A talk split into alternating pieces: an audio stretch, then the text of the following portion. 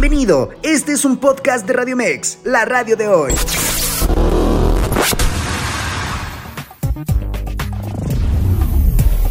Los deportes con Diego Farrell.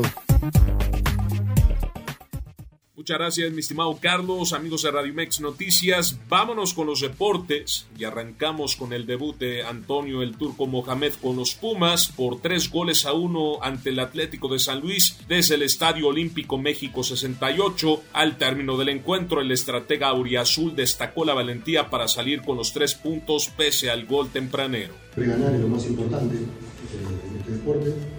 Cuando es un deporte de competitividad, eh, las relaciones de alegría, pero también de, saber que tenemos que trabajar mucho para corregir, eh, tenemos que mejorar en, muchos aspectos, pero hoy lo importante era cambiar esa inercia negativa, el equipo la pudo cambiar, porque a pesar, eh, con todo que ganamos, empezamos perdiendo los 30 segundos, y, eso es muy difícil cuando la cosa viene cambiada, pero el equipo tuvo la valentía y el coraje para darle vuelta. Después, en el segundo tiempo nos faltó más juego, porque bueno, es normal, un equipo que viene perdiendo muchos partidos quiere cuidar lo que, lo que tiene en su mano eh, y nos pasó eso. Pero lo más importante es que se ganó, pero hay que mejorar. Respecto al buen recibimiento de la afición, Mohamed Opino. Genera mucho compromiso. Eh, un poco exagerado, porque bueno, eh, todo el mundo sueña con, volver a ser campeón. Así que esperemos estar tranquilos, paso a paso. Ese es el objetivo. Pero bueno, hay que estar que ser mesurado. Agradezco mucho la, la muestra de cariño, estoy muy comprometido con, con, la, institución, con el proyecto. Eh, así que nada más quiero agradecer y ahora seguir trabajando porque queda mucho por mejorar. América venció dos goles a uno a Rayados de Monterrey y ya es tercero de la tabla desde el Coloso de Santa Úrsula. Eh, primero resaltar el, el, trabajo de los chicos, creo que siempre tratamos de proponer, somos un equipo muy positivo, y a partir de ahí, este es el, el se les comentaba la semana pasada, este es el equipo que busca, el equipo que trata de generar. Y la verdad nos deja muy bien, sobre todo porque creo que tuvimos muchas oportunidades y creamos muchas situaciones de gol.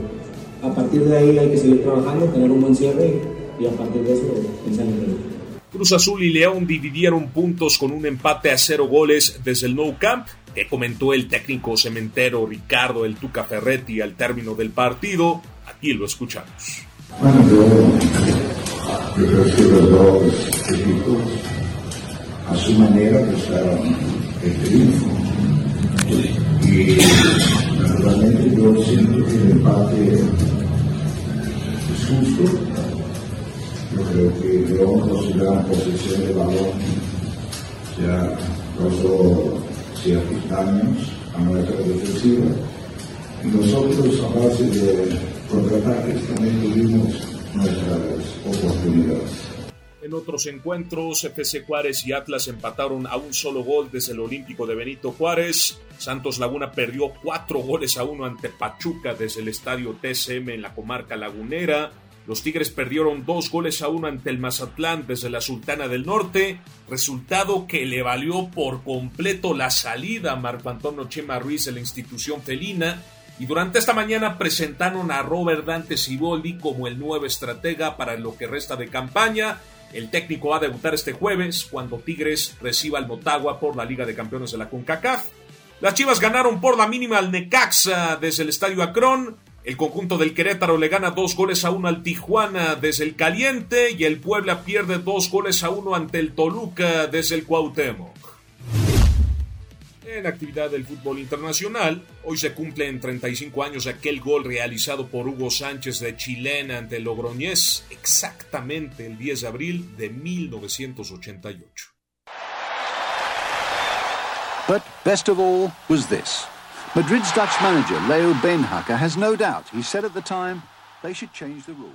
Sin duda, un gol que hizo historia y que marcó un antes y un después en el fútbol internacional.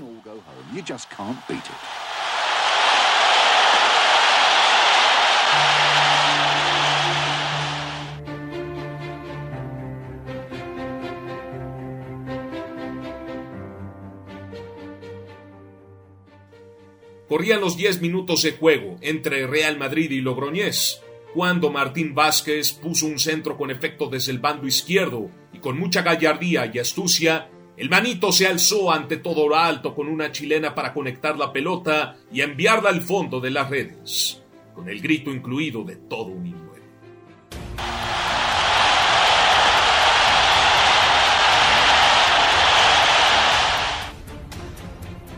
Así fue como un pentapichichi cumplió su sueño y navegó por las estrellas en cancha peregrina.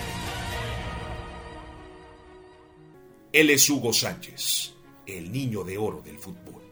Ahí estuvo el material de Hugo Sánchez, bicampeón con Pumas en 2004.